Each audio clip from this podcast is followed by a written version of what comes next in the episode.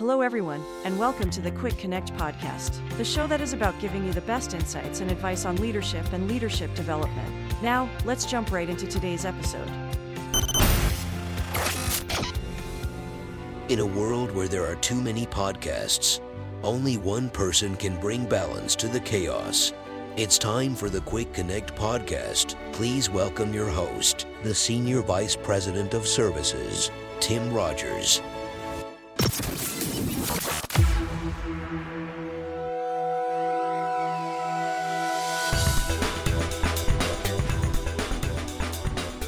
Welcome back to another invigorating episode of the Quick Connect podcast, where we delve into the art of leadership and the subtleties that make us effective in both our professional and personal lives. I'm your host, Tim Rogers, and today we're going to explore a topic that's both nuanced and incredibly relevant how humble leaders can command authority without seeming egotistical or domineering. Now, I don't know about you, but when I think about authority figures, it's easy to picture that stereotypical boss, someone kind of loud, maybe uh, charismatic maybe even a little bit intimidating. But in today's evolving landscape of leadership, the rules are changing for sure, 100%. Humility is gaining traction as a highly respected leadership quality. But let's get real. Can a humble leader really assert authority and take charge of a room? Is it possible to strike that delicate balance? So, to dig deeper into that, we've invited a special guest. I'll get to that in just a second, but we want to shed light on this fascinating paradox so we've asked one of SCI Direct's most effective leaders to join us today to talk about being humble while being in charge, right? While taking a room, while being able to dictate what's happening in a room.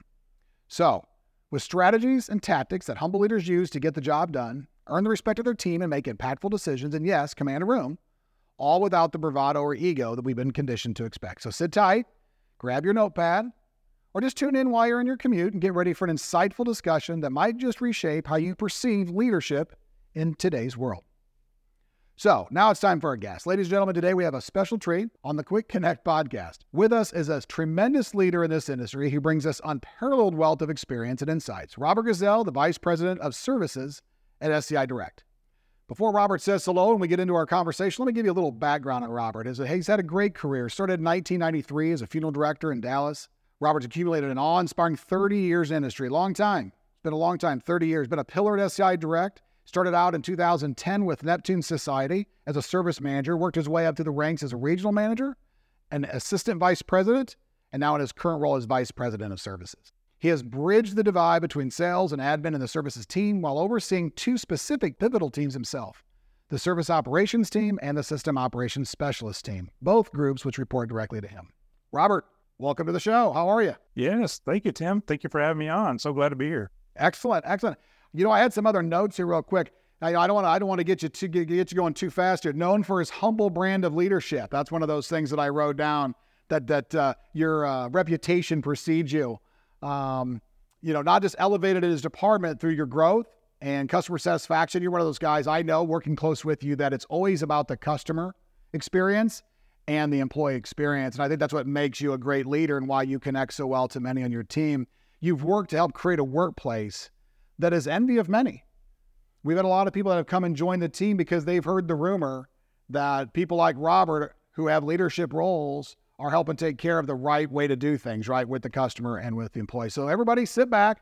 We're going to talk to Robert, ask him some some incredible questions. I think they might be incredible. I don't know, Robert. You're going to have to tell me if they're incredible. We're going to take a journey about your leadership strategy. So, welcome to the show. We're thrilled to have you. Awesome. Thank you. All right. So, before we jump into the questions, we got to do what we always do, right? And that is quote of the day. Here is a little wisdom, knowledge, and enlightenment to take with you. It's time for the Quick Connect quote of the day.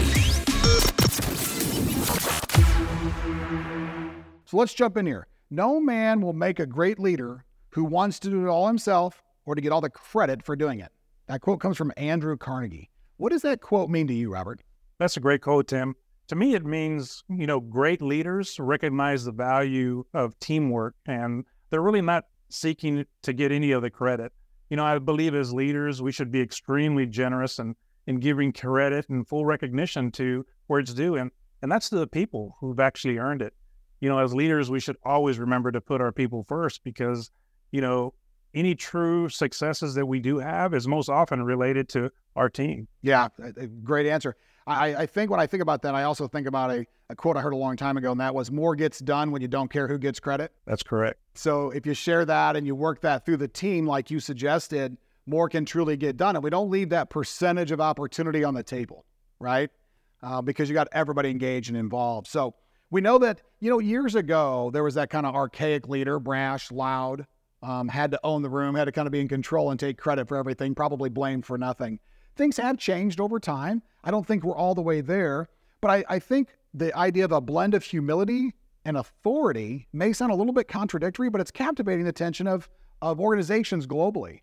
A lot of organizations, including, I guess, ours over the years, have moved to that idea of it's about how you talk to people, how you relate to people, um, how you raise people up versus just saying my title's bigger or my voice is louder within the room. So if we can imagine a leader like yourself who exudes quiet confidence or whose words still carry weight without being overbearing, when you speak, people listen, not because they have to, because they want to. So let me let me take off right into a question from that. In what ways can a leader develop and embody the qualities of quiet confidence and silent magnetism? Is it emotional intelligence or a genuine concern for others? What, what, I mean, how do you take that? What do you think?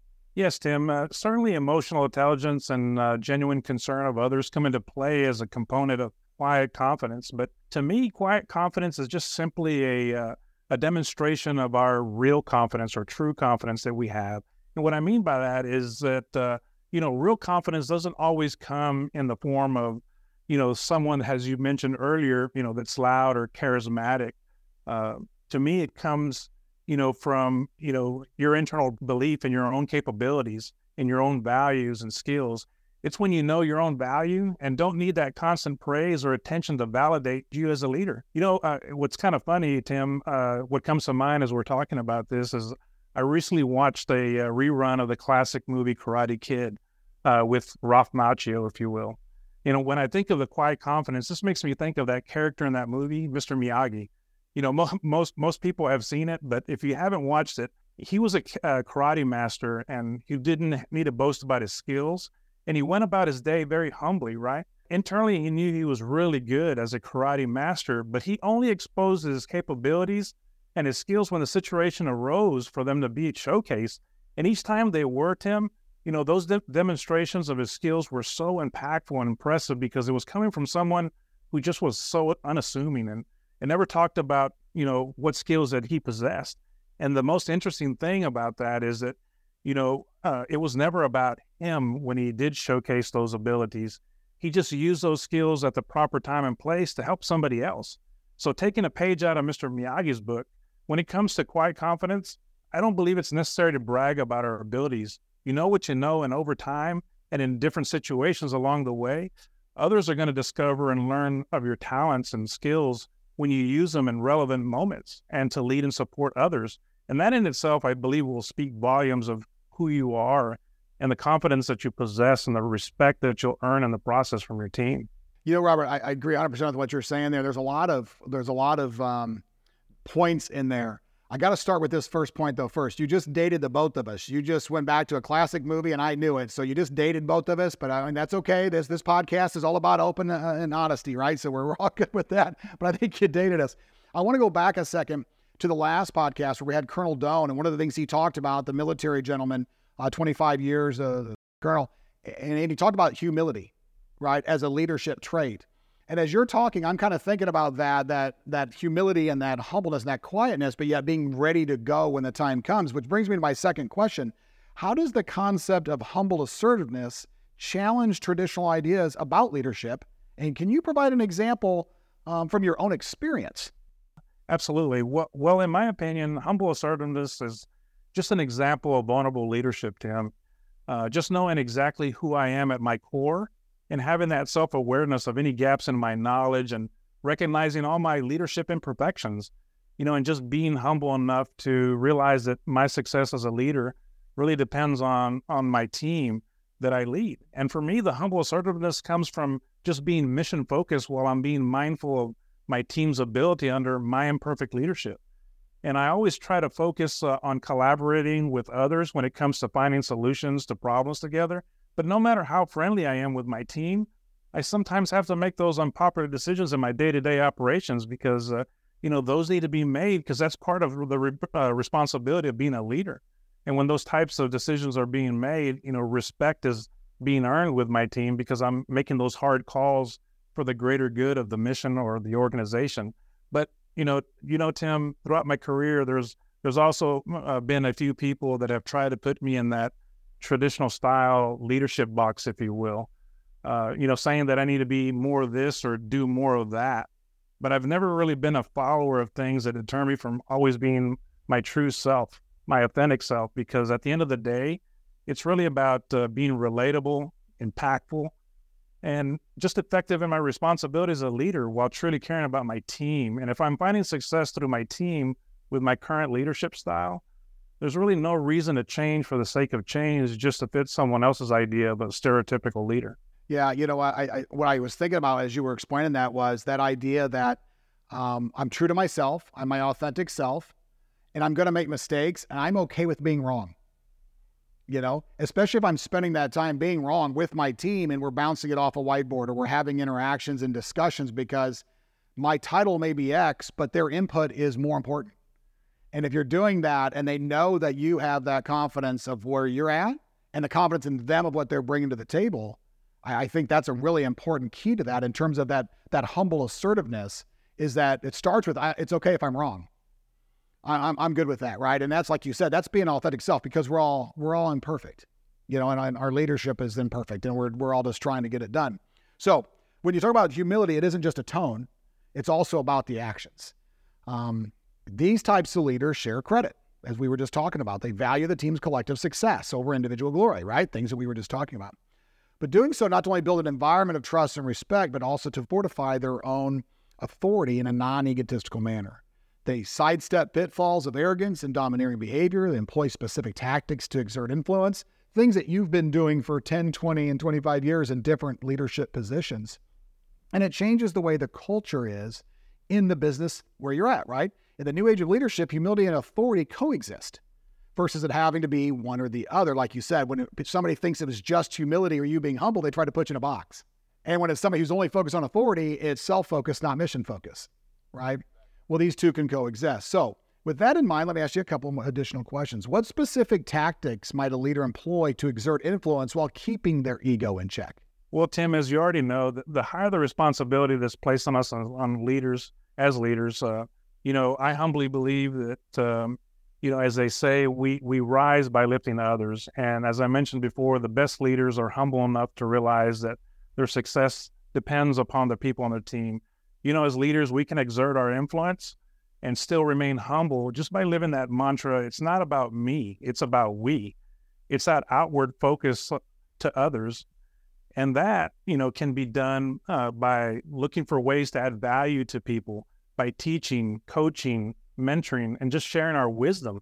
You know, because Tim, somewhere along the way, someone taught you and took the time to share their knowledge with you and gave you an opportunity to gain real experience. So, something yeah, additional that I personally do to add value to people is something that I really don't advertise much. But what I personally like to do is what I call small acts of leadership kindness by doing five minute favors, if you will. And what I mean by that is that every day I try to look for random opportunities to help somebody by providing some form of guidance or imparting some of my wisdom or just offering a simple word of encouragement maybe to somebody that that uh, would literally take me just about five minutes or less without any expectations of anything back in return. And I do this not just in my professional world, Tim, but in my, my personal life.